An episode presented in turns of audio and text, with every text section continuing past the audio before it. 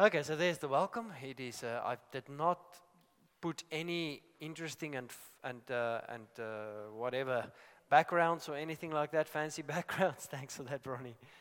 Uh, so that it's just a message. It's just what God wants. There's two video clips in here. The one you've seen before, but I felt deeply prompted by God to use that again, and I'm going to show it to you again. Um, yeah, I prayed a lot about this message because, frankly, what do you say when you're about to go? You know, what do you say? Goodbye? That, that's not what I want to preach about. Of course, the plan is to come and visit from time to time, to bring messages, to say hi. Uh, but practically, it's not always that easy because we will have to see how it works out and we won't be seeing you as, as often.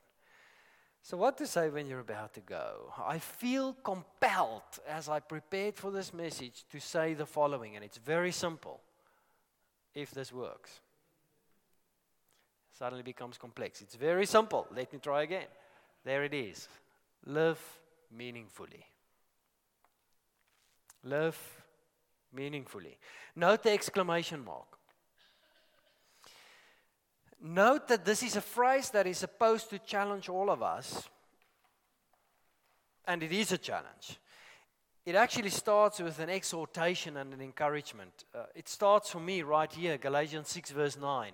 Let us not become weary in doing good, for at the proper time we will reap a harvest if we do not give up.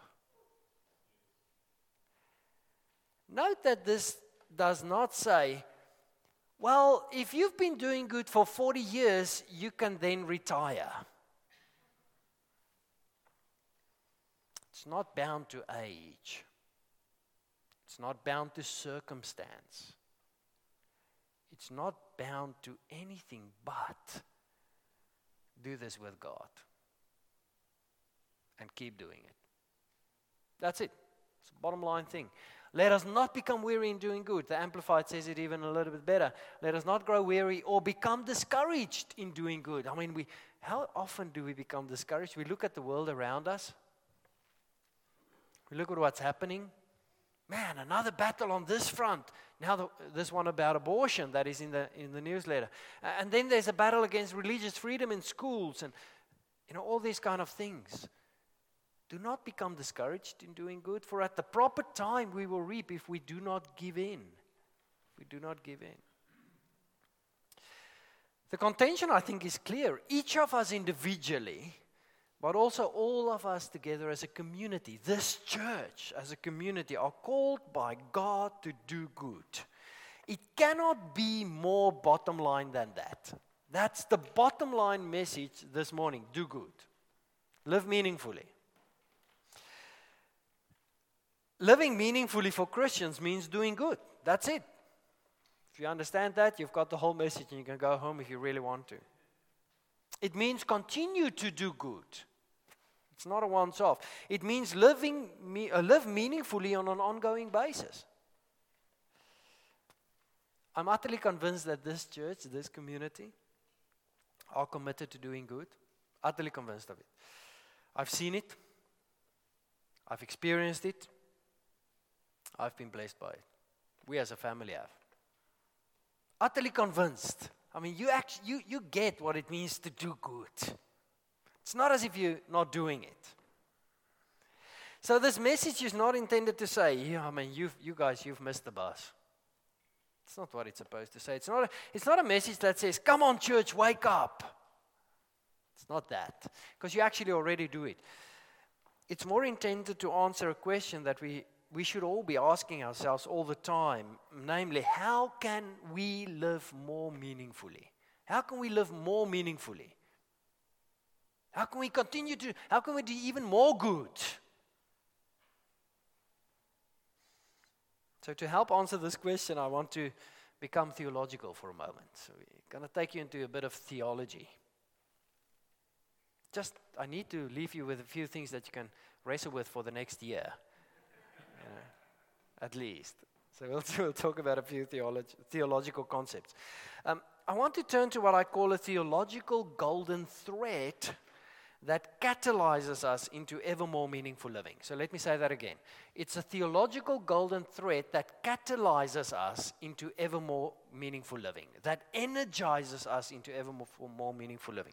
So I want to show you a bit of a, of a theological golden thread, a number of theological concepts and ideas that hang together that tries to distill and tease out this whole thing about living meaningfully as God meant it to be. So follow with me as I open it up a little bit more. There it is, a theological golden thread that catalyzes us into ever more meaningful living. It starts here with the Missio Dei.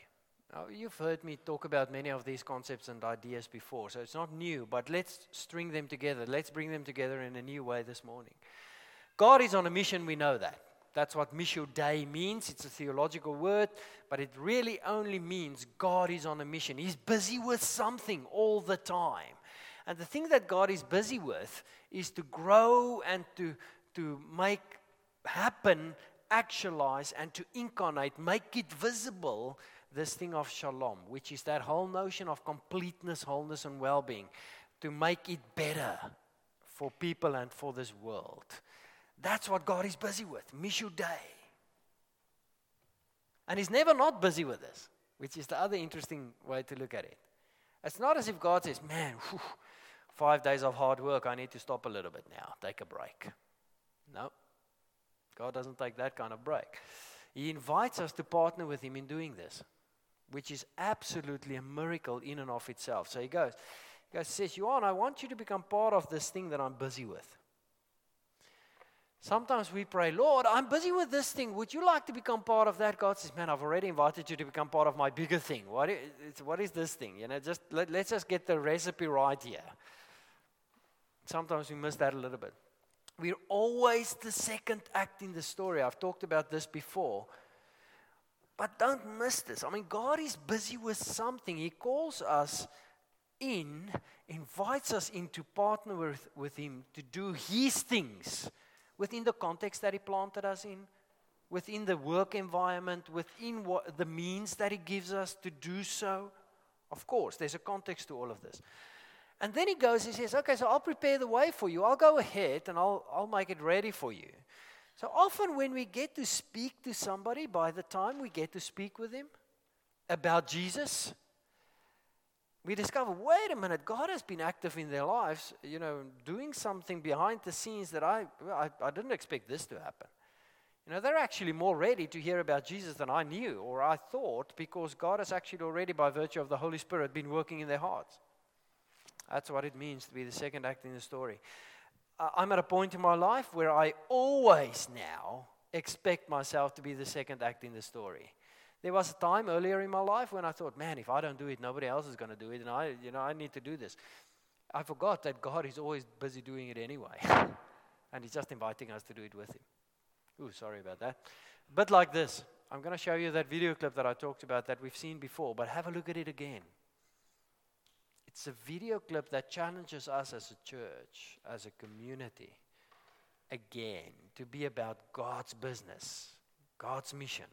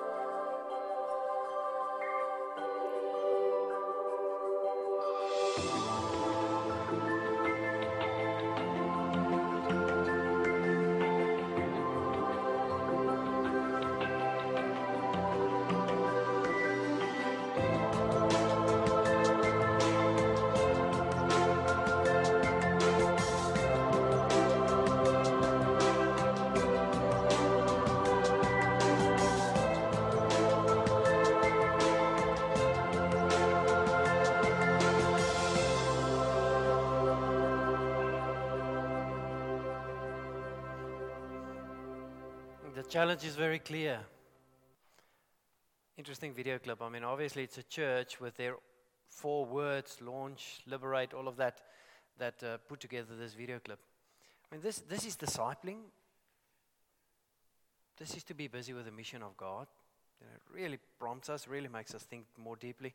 Alf always says this thing, I've, a number of people say, say it actually, but Alf always says this thing about we're not called to make decisions, we're called to make disciples. Really what it's about. You said it to me again this morning. I love it. Reminded me of that. It's fantastic. Live meaningfully. This whole thing of it starts with the mission of God. If we want to live meaningfully, partner with God in what He's busy with, in doing what He's already busy with. Then it becomes a matter of, okay, Lord, help me to understand what is it that you're busy with in the context that I am in, where you've planted me? What is it that you, you are actually doing here? I just need to connect to that. It's not a question then of, okay, what do I have to do for God in this, in this place? It's just a question of, Lord, what are you busy with in this place? So that I can connect to that. That's a different question. It's a much easier question to actually connect with and to answer. Where am I? Let's go on. The Missio Dei, part, participation in God's mission starts with intimate relationship. Now, this is another huge theological word. So I did warn you, I'm going to go a little bit theological on you this morning. So let's talk about this one. It starts with intimate relationship, like what we find in the Trinity, called perichoresis. Uh, perichoresis, oh. Yeah, I spelled it wrong there. See, anyway. Amazing concept. Let me try to open this up a little bit. I don't believe it's possible to connect with what God is busy with if we're not in intimate relationship with Him. You know, that, that's what's required. Partnering with God almost requires a marriage. For me to partner with Jacqueline in doing life requires an intimate, deep marriage relationship, covenant relationship. I believe it's exactly the same with God. God is calling us into that kind of relationship, a partnering relationship to be busy with what he's busy with in partnership, but it's, it comes from that space, an intimate covenant space, like in a marriage. Same thing. So, this word, perichoresis, is a description of the intimate relational dynamics between the three persons of the Trinity as they actualize as one. Now, what the heck does that mean? So let me try to break it open. It's, it's, quite, it's quite easy if you really break it open. Basically, it means with intimate relationship, we are moving together as one towards whatever we are busy with or whatever good we are supposed to do. That really is it. Imagine me and Jacqueline moving together as one in doing life, in doing good. That's the idea here. And you get this notion very strongly in the Trinity. That's what the Trinity does. God the Father, Son, and Holy Spirit is in this kind of relationship. It's described sometimes as the fellowship of three co equal persons, perfectly embraced in love and harmony and expressing an intimately, uh, intimacy. No one can really understand, but, but man, we see it. They move together as one in incredible ways, in synergizing ways. That's the idea. You see, the idea I think that God has when we partner with Him, this covenant, deep, intimate relationship, is that that relationship becomes a synergizing and energizing and empowering relationship. It's as if God says, Man, I want to empower you. I want to be so close to you that I can actually energize you. That we can speak to one another like this with immediacy and I can help you do good in a better way. So that as your coach, your leader, because remember, God is the first act in the story, He's the leader. I can just guide you all the time with ease. I think it goes further. I think the nature of the intimacy of this relationship is best described by the Hebrew word yada. It's another theological concept in a way. And you get it here there's a number of places where we get it right from Genesis, um, and it's used in a number of different ways. But basically, it means really deeply intimate, like in a marriage, as intimate as it, as it can get. Intimacy in marriage is a type of the intimacy in the Trinity, not the other way around. It flows from the intimacy that is in the Trinity. God duplicated that in a small way in marriage. You get that? Amazing stuff. This whole idea of yada, let us strive to know and be deeply intimate with God. Uh, this idea of as intimate as when intercourse happens, and it's not a sexual concept at all, it's an intimacy concept, nothing hidden. Totally naked to the soul with God. That's what He desires. It's from that kind of relationship that we can be partnering with God in the Missio Dei. It goes further, goes into this thing, the Imago Dei. Wow. The possibility of such an intimate relationship with God finds its roots in this concept of the Imago Dei. Now, another theological concept. Basically, it says this the image of God. We are made in the image of God and made to be image bearers of His image. We are after his kind and made to show others what God in action looked like, like Jesus did. That's what the Imago uh, Dei in essence means. Doing as he does. In other words, doing good all the time. That's after God's kind. Uh, God's kind of action and activity and, and being is doing good. from the basis of this intimate relationship that we talked about. Just stringing a few things together for you this morning. It's all around living meaningfully, it's all around becoming ever more meaningful in the way we live. I want to open up this concept of the Imago Dei in a slightly different way. Some of these thoughts may be slightly challenging, but I want to show you another video clip and just follow this. Um, if you want to watch the video clip afterwards again, come and, and just ask me and I can email it to you or something like that.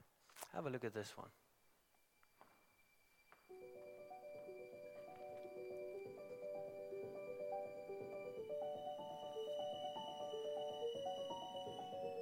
The canvas of God's love is broad. But as Christians exercise the love of God in the world, one common thread holds it all together. The Christian story speaks of a mystery that lies deep in the soul of every human being. In the beginning, God, in all his power and creativity, reached down to craft a world that reflects his glory. By his word, he spoke the planets into existence, but with his hands and his breath, he sculpted men and women unlike anything else. The scriptures tell us that human beings were God's masterwork, and he wrote his signature, set his imprint on the human soul. Humans are created in the Imago Dei, the image of God. We have the ability to create, worship, communicate, reason, and relate. We are capable of love and responsible for our actions. The Christian story also tells us that humankind, created for intimacy with God, rejected God instead.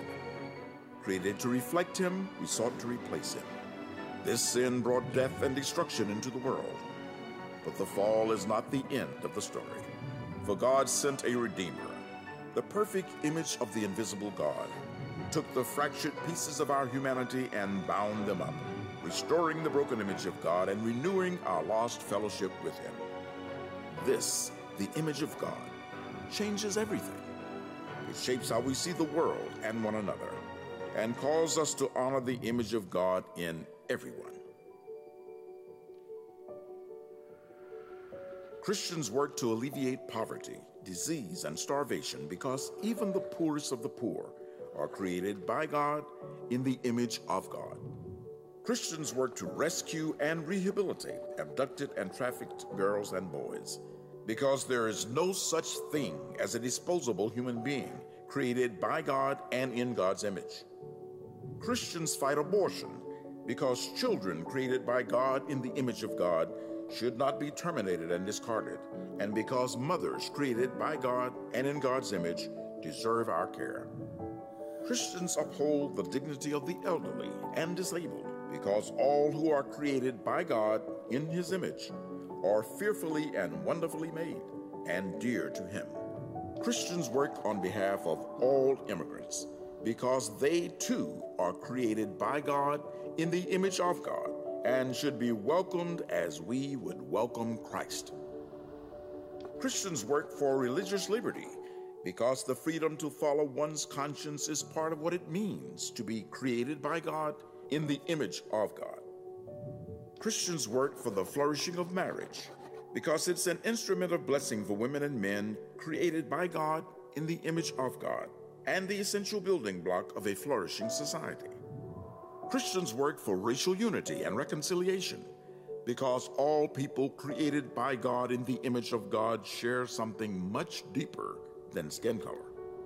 In short, there has never been a human being who was not created by God in God's image. And that's what animates everything we do, the common thread that holds it all together.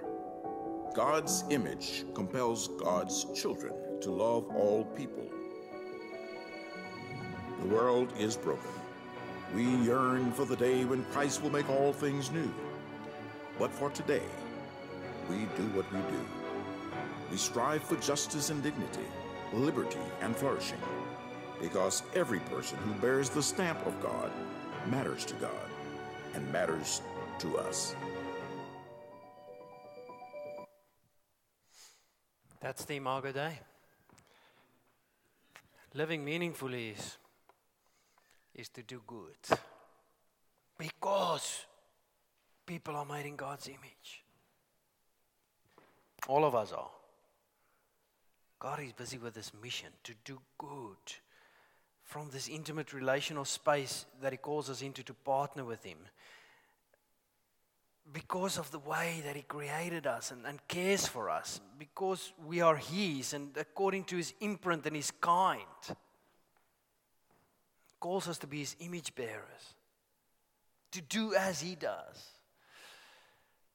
I'm going to skip over this. We know about the fall and all those kind of things. Uh, there was this freedom to reject the relationship with the Creator, which is the sadness of our world. I mean, from the beginning, God created us with freedom of choice. The Jewish proverb says, Everything is foreseen, but free will is given. It's not as if God is surprised by anybody's choices, but we can choose. He doesn't force us to choose anyway. So people can choose against God. People can choose to do their own thing, or they can choose to become partners with God in what He is busy with. Oh, it's, it's obvious when you're on the other side of, of this equation what the better option is. There's just nothing that surpasses traveling with God and doing what He's busy with. There's just nothing better than that intimate, deep relationship with God. It's even more intimate than you can get in a very, very good marriage. There's just nothing better than seeing people like God does and honoring them that way. Doing good to them for those reasons because you see them as God does. It's nothing better, stringing thoughts together. The recovery of this relationship that flourishes the Imago Dei in and through us again is called salvation or rebirth. Now, we did speak about rebirth a while ago. Open that up a little bit. It's, it's how we get into this new relationship with God again. It is giving our lives over. It's like you stand in front of the pulpit on your wedding day and you say, Yes, Lord, I want to become married to you in a covenant relationship that is exclusive and that is forever. That's rebirth, salvation. But I think it's a bit wider than just that. Salvation can be both personal, let's call it rebirth or whatever you want to call it, and it can be corporate. Comprehensive salvation is the word we use in theology for this. So, personal found, uh, salvation we understand quite well. We've talked about it, we've looked at rebirth. Comprehensive salvation is a bit more difficult. I think we've made it just too personal. It's not just a personal thing. I mean, salvation starts with this personal, let's marry God kind of concept. But man, that marriage is supposed to be a tremendous blessing to everybody and everything around it. That's comprehensive salvation. It's supposed to make it better wherever it goes. It's supposed to do good. Why do God bring people together in this intimate relation? Not just because we cannot function on our own. It's because God wants a team that synergizes for Him and together with Him. It's because in a good marriage we make one another more than we can ever be on our own. Because of Jacqueline, man, if it wasn't for Jacqueline, I wonder where I would have been today. Who I would have been. I can promise you I would have been less than half of what I am now. Well, that, at least that's what I believe. That's what a good marriage does. Let's go into this thing of comprehensive salvation just quickly. A people or a community flourishing where they are planted. That's what it means. The form of life which the church community manifests in its mission and ministry must reveal something of God's coming shalom. Uh, let's not go into the author there, but yeah, this whole thing of, wow, okay, comprehensive salvation means that this community does good and show people what God has in mind, how good it is to be with God. It's about showing and pulling others in. It's about making a difference for good in our environment. What has God planted us to do here? If this church disappears off the radar tomorrow, wiped out in some way, shape, or form, what would this community miss most? What would they lack most? It's that kind of question. What kind of difference for good will be missing in this community, in this environment, in the sphere of lives that we touch through, through this church if it disappears? And therefore, the call to this church and to each of us live meaningfully. Make it so that they would severely miss us if we were not here. Severely. So much so that they cannot even imagine life without this community. Make it so. That's comprehensive salvation. Let me give you another theological thought here. It's out of a book, Swinton, the same guy identifies the church, the body of Christ, as the primary means. Plan number one that God wishes to use to implement shalom, this whole thing of completeness, wholeness, well being, making it better. Where evolution then carries the connotation of a gradual process whereby the whole of creation, never mind all of that, that's quite academic. It's the kind of salvation that constantly strives for greater degrees of completeness, wholeness, well being, betterness in people's lives and in this world. This is what Alf said earlier eh, and what I quoted. To spread the kingdom of God is more than simply winning people to Christ. It's more than simply helping people to make a personal commitment. It's about more. This kind of salvation is about much bigger. It starts there, but it's much bigger than that. It's also working for the healing of persons, of families, of relationships. It's doing deeds of mercy and seeking justice. It is making our world better. It is working to save the brokenness of this world together with God. That thing is called comprehensive salvation. So, back to our golden thread for a moment. This golden thread, I believe, continues in that, okay, wait a minute.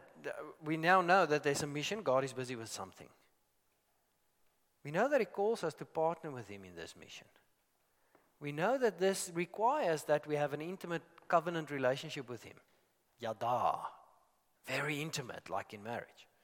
We know it actually requires that we marry God. We make the commitment and we start doing life with Him, doing good, so that it can be a meaningful life together with God. Uh, rest assured, when you marry God, He will guide you into making life meaningful anyway. He will never stop doing so because that's what he's busy with.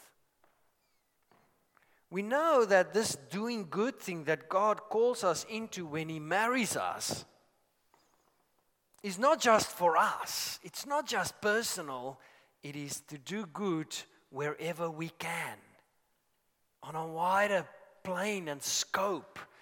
That's called comprehensive salvation. Now, there's another interesting thing that happens the moment we get married to God. In order to help us to live more meaningfully, to do life better, to do good better with God, He does two things He justifies us and He sanctifies us. What does that mean? We've preached about this before as well. Justification simply means that God puts us in the right relationship with Him. That close, intimate relationship out of which all kinds of things can happen, synergy can happen. We can journey together. Justification simply means that. It means our position with God is now right. I'm facing God in front of the pulpit and I'm marrying Him. Justification. So we are now married. We've given one another the rings. Uh, where's Laura and Jeremy? They know all about this. So if you have any questions, go and ask them afterwards. That's justification. Sanctification is a little bit different because we've, we've been totally married now. But now we need to start to learn to live together well. That's sanctification. No, no, no. If you do that thing that you used to do before we married, man, that's not, that's not a good thing for you personally, but it's definitely not good for our relationship either. So you have to drop that thing, and we have to teach you to do life in a better way than that thing. That's sanctification. So that together we can enjoy life fully. You see the image of sanctification? Yeah. That's what it is. So God starts this process. Now we can resist it. We can be hard of hearing or stubborn. All human qualities that does surface from time to time, at least in my life, maybe not in yours, but definitely mine. We can resist. The less we resist, the quicker we accept and journey with God around these things, the quicker the blessing that it is becomes real.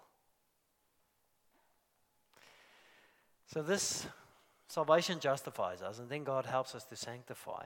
I call this the position condition paradox. We've talked about this before. My position in Christ is 100%, my condition is not yet, so God is growing me to become what He already sees me to be. He's married me, He sees me as 100% right for Him in marriage. But I still have habits that doesn't fit this relationship. So he's journeying with me out of that so, so that I can let those habits go and learn better habits.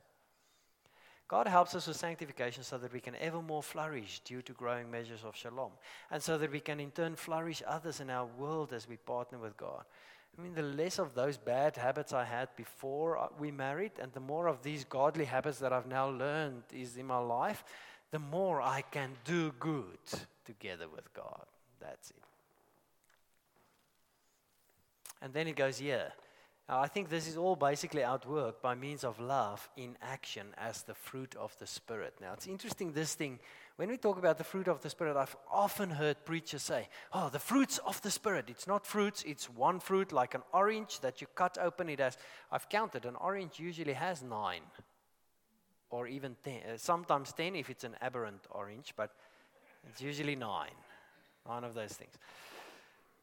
And there's nine of, nine of these things. It's quite interesting. It's like an orange, one fruit. And all hangs together. You know, how do we outwork these things? One fruit, various aspects or manifestations. Galatians 5 22. But the fruit of the Spirit, the result of His presence within us, the result of the fact that we are now married and intimately connected, is love unselfish concern for others, joy. This is the amplified, of course. Inner peace, patience, not the ability to wait, but how we act while waiting. Kindness, goodness, faithfulness, gentleness, self control. I believe love is the key. Works like this. Let me run through this with you just very quickly. I believe love is the core and the key. That's where it all starts. It's all about love. All, all aspects of the fruit of the Spirit is about love. I mean, the orange is about being an orange, not about being nine different slices of an orange. The nine slices are simply nine different ways in which the orange is an orange. So, the nine different slices of the fruit of the Spirit is simply different ways in which love, godly love, is love outworked. That's all it is. Joy is love singing. Peace is love resting and having faith or trust. Patience is love enduring. Kindness is love's touch. Goodness is love's character. Faithfulness is love's habit. Gentleness is love's self-forgetfulness. It's not about selfishness. It's you know, it's about others. Self-control is love holding the reins rather than just letting it rip, letting it go. Does that make sense? I Hope it does. To continue growing the fruit of the Spirit and even bear more fruit requires something that I call spiritual disciplines. And that's what theology calls it. Continue growing this. I mean, God wants us to, to tend our lives, to take care of them, to grow them so that the fruit can be better and bigger. It sometimes requires pruning. It sometimes, uh, well, not sometimes, it always requires exercise. Always. Spiritual growth or growth together with God, I don't believe is ever devoid or ever, ever not involving exercise. So if you absolutely hate exercise, you're going to be in trouble. Spiritual exercise, I mean. Let's have a look at the spiritual disciplines. Spiritual exercises done regularly in God's gym so that I can become fitter and stronger in doing good. So, God is the coach. The more we listen, the quicker we become fit and strong. Hey, wait a minute. Don't pick up that weight. You're not yet ready for it. Do 17 of these lighter ones rather than three of those heavy ones that's going to crack your muscles. Now, that, that kind of thing. That's what the coach does. The coach says, Look, we, we have seven exercises today, and I've chosen them so that they work together and they, they give you the best possible result. You can do your own seven exercises, but I promise you they won't work together as well. That's how a coach works. The gym has many apparatus like prayer, giving, etc., etc. I think the best list we find is in 1 Peter or 2 Peter 1. And it says this why is this thing, it, it's doing an interesting thing, but never mind. Okay, for this very reason, adding your diligence. Now, note this, it says here adding your diligence. It doesn't say, for this very reason, now that you want to grow spiritual and you want to become fitter in doing good, you should let God do this for you. It doesn't say that. It says, you yourself now exercise. You exercise this diligence. The obligation to exercise towards greater levels of fitness is first and foremost on us. Now, God is the coach and He's standing ready for us to listen to Him. But it's our work here, it's not God's. We've already been justified now, so it's not as if God's still trying to save us. He's just trying to help us to become better in the, in the area of sanctification. Employ every effort our effort, not God's, in exercising your faith to develop virtue, which the Amplified then says is excellence, resolution, Christian energy. I love that. Wow, man. And in exercising virtue, develop knowledge or intelligence. This is also understanding of the scripture and of God's way. And in exercising knowledge, develop self control. This whole thing of holding the reins even to the extent of not becoming discouraged, that very first verse that we read. And in exercising self control, develop steadfastness or patience and endurance. Because sometimes you do good, but you grow weary. All of us do.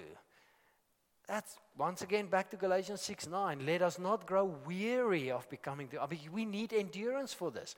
When you start with exercise physically, you want to run the, a, a marathon, man, initially the first three kilometers kills you when you start training. I mean, you can only run three kilometers and only slowly at that. But a year later, it's a very different story. If you keep at it, it requires effort. But yeah. And in exercising steadfastness, steadfastness, develop godliness or piety. And in exercising godliness, develop brotherly affection. I mean, it's easy to love people who are like us. in a community like this, but that's not enough. That's not what God's, God, where God stops. It's important because it's part of what we need to exercise to help one another, to care for one another, to love one another, but it goes further. And in exercising brotherly affection, develop Christian love or love for all people, some translations say. Going to finish it off. This is the last slide, last words. Note that a truly meaningful life grows to love all people. Now remember we're talking about love in action. The kind of love that do that does good, that makes it better. That grows shalom, completeness, wholeness and well-being. Last words. We are called to live meaningfully, and we do so by doing good. I believe it can be measured by how much good we do and how much godly change it effects. And when I say how much good, I'm not talking about the number of good deeds. That's not it. It's more about the quality of those deeds and what difference it makes together with God for good. So, once again, I say, church, live meaningfully. Amen.